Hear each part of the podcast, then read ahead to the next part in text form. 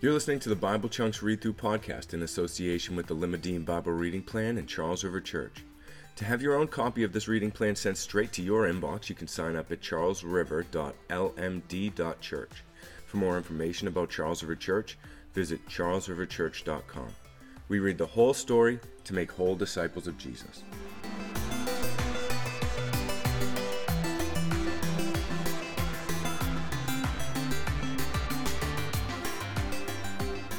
Hey, welcome to Bible Chunks, where we read through the Bible in the chunks or sections based on themes that it was designed to be read in so we can get a better handle on the story of God. My name's Kevin. That's enough about me. Let's dive into the Word. Today we'll be reading Job 8 1 through 10 22. 79 verses today. Then Bildad the Shuhite answered and said, How long will you say these things, and the words of your mouth be a great wind? Does God pervert justice? Or does the Almighty pervert the right? If your children have sinned against him, he has delivered them into the hand of their transgression. If you will seek God and plead with the Almighty for mercy, if you're pure and upright, surely then he will rouse himself for you and restore your rightful habitation. And though your beginning was small, your latter days will be very great. For inquire, please, of bygone ages, and consider what the fathers have searched out.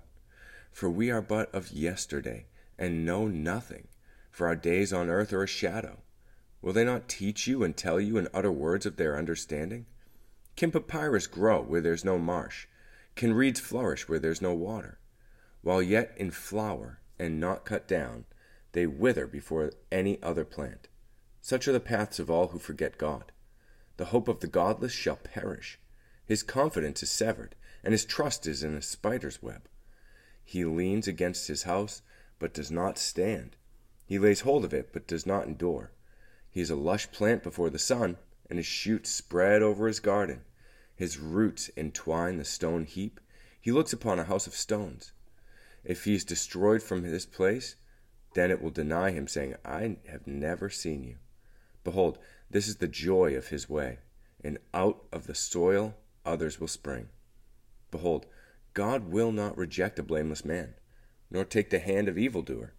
He will yet fill your mouth with laughter and your lips with shouting.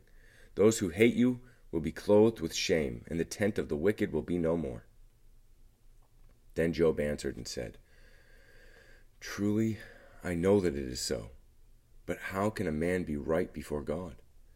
If one wished to contend with him, one could not answer him one, once in a thousand times. He is wise in heart and mighty in strength. Who has hardened himself against him and succeeded? He who removes mountains, and they know it not. Then he overtakes them in anger, who shakes the earth out of its place, and its pillar, pillars tremble. Who commands the sun, and it does not rise? Who seals up the stars?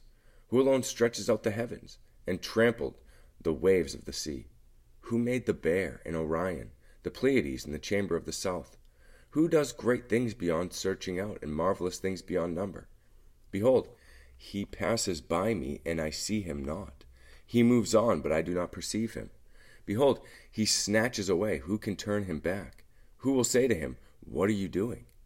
God will not turn back his anger. Beneath him bowed the helpers of Rahab. How then can I answer him, choosing my words with him? Though I am in the right, I cannot answer him. I must appeal for mercy to my accuser. If I summoned him and he answered me, I would not believe that he was listening to my voice. For he crushes me with a tempest and multiplies my wounds without cause. He will not let me get my breath, but fills me with bitterness. If it is a contest of strength, behold, he is mighty. If it is a matter of justice, who can summon him? Though I'm in the right, my own mouth would condemn me. Though I'm blameless, he would prove me perverse. I am blameless. I regard not myself. I loathe myself. It is all one. Therefore I say, He destroys both the blameless and the wicked. When disaster brings sudden death, He mocks at the calamity of the innocent. The earth is given into the hand of the wicked. He covers the faces of its judges. If it is not He, who then is it? My days are swifter than a runner. They flee away. They see no good. They go by like skiff of reed like an eagle swooping on the prey. If I say, I will forget my complaint, I will put off my sad face and be of good cheer, I become afraid of all my suffering. For I know you will not hold me innocent. I shall be condemned. Why then do I labor in vain? If I wash myself with snow and cleanse my hand with lye, you will, yet you will plunge me into a pit, and my own clothes will abhor me. For he is not a man as I am, that I might answer him, that we should come to trial together. There is no arbiter between us, who might lay his hand on us both. Let him take his rod away from me, and let not dread of him terrify me. Then I would speak without fear of him, for I am not so in myself. I loathe my life. I will give free utterance to my complaint. I will speak in the bitterness of my soul. I will say to God, Do not condemn me. Let me know why you contend against me. Does it seem good to you to oppress, to despise the work of your hand, and favor the design, des, the designs of the wicked? Have you eyes of flesh? Do you see as man sees? Are your days as the days of man? Or your years as man's years, that you seek out my iniquity and search for my sin? Although you know that I am not guilty, and there is none to deliver me out of your hand. Your hands fashioned and made me, and now you've destroyed me altogether. Remember that you've made me like clay, and you will return me to the dust. Did you not pour me out like milk, and curdle me like cheese? You clothed my you clothed me with skin and flesh, and knit me together with bones and sinews. You've granted me life and steadfast love, and your care has preserved my spirit. Yet these things you hid in your heart. I know that this was your purpose. If I sin, you watch me, and you do not acquit me of my iniquity. If I'm guilty, woe to me. If I'm in the right, I cannot lift up my head, for I'm filled with disgrace, and look on my affliction. And were my head lifted up, you would hunt me like a lion, and again work wonders against me. You renew your witness against me, and increase your vexation toward me. You bring fresh troops against me. Why did you bring me out of the womb?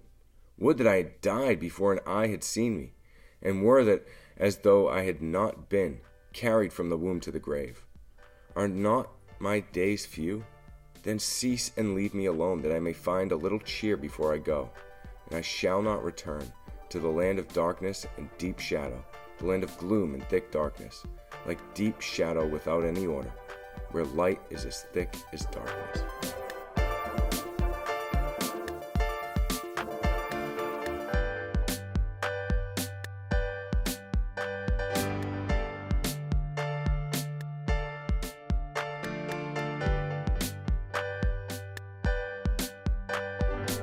Well, in today's section, we get uh, Bildad's first argument, another one of, uh, Job's friends. And, and Bildad speaks and says, essentially, he responds to Job's plea, uh, plea from last time and, and, begins with, How long are you going to say these things, Job? And, and the, let the words of your mouth be a great wind. You know, he, he doesn't believe what Job is saying, that he is innocent and righteous, and, and that the Lord has still brought these things upon him and, and now he wants to die. So Bildad seeks to comfort him by telling him, again, some true things, but some things that are too wonderful for him to understand, too big for him to understand. And he says them very confidently. But he says he begins with, Does God pervert justice? Or does the Almighty pervert the right? If your children have sinned against him, he's delivered them into the hand of their transgression. So he's saying, like, your kids are dead because of their sin. And you are experiencing all of these calamities because of your sin. That's the way that this thing works. If you're pure and upright, then he's going to restore to you everything that you've that that he's taken away from you. If you're pure and upright, uh, then then then he's going to give you all of this stuff. How would he have taken it away? Repent, Job. You, you must have turned your back upon him in order to bring these calamities upon yourself. You, you must have separated yourself from the Lord in order to experience this kind of punishment. And, and if you will repent and turn back to Him, then you will experience life and abundance, and, and He'll fill your mouth with laughter and your lips with shouting and, and those who hate you will be clothed with shame, and the tent of the wicked will be no more. So again, these are things that are they're they're not untrue, but they're not fully true, especially contextually. We have heard, God has said from his own lips, Have you considered my servant Job? He is righteous. So we know that Job is righteous. So there are things that, that Bildad is saying that are true, but they're not true for Job. And so Job answers him and he says, I know. I know that I can't stand before a holy God. I know that that he is far more powerful than me. I'm not going to accuse him. Uh, I'm not going to try and like accuse the the I, I got nothing. I'm I'm weak. I'm I am mortal, but I am righteous. I haven't sinned against him in order to bring these calamities upon me.